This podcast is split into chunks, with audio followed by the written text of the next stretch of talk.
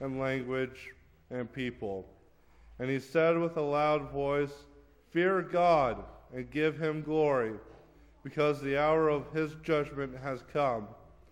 And worship him who made heaven and earth, the sea, and the springs of water. This is the word of the Lord. The epistle is from Romans chapter 3. Now we know that whatever the law says, it speaks to those who are under the law, so that every mouth may be stopped and the whole world may be held accountable to God. For by works of the law no human being will be justified in his sight, since through the law comes knowledge of sin. But now the righteousness of God has been manifested apart from the law, although the law and the prophets bear witness to it. The righteousness of God through faith in Jesus Christ for all who believe.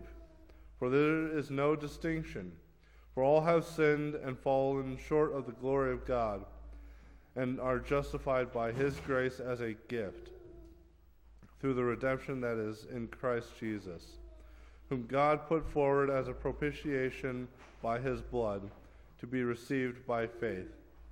This was to show God's righteousness, because in his divine forbearance he had passed over former sins.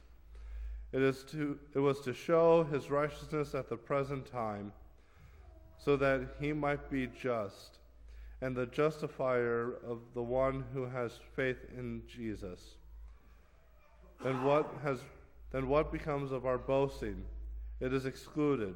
But what kind but what kind of law? By a law of works? No, by the law of faith. For we hold that one is justified by faith apart from works of the law. This is the word of the Lord. Please stand for the gradual and the holy gospel. Great is the Lord and greatly to be praised. Walk about Zion, go around her, number her towers. Consider well her ramparts, go through her citadels. That you may tell the next generation.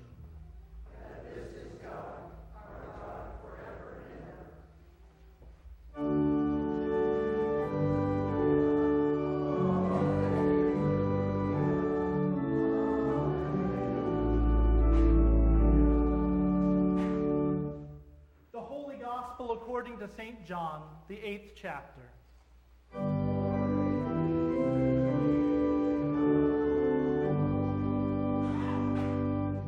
So Jesus said to the Jews who had believed in him, If you abide in my word, you are truly my disciples, and you will know the truth, and the truth will set you free.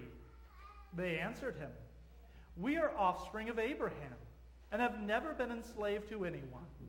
How is it that you say you will become free? Jesus answered them, Truly, truly, I say to you, everyone who commits sin is a slave to sin.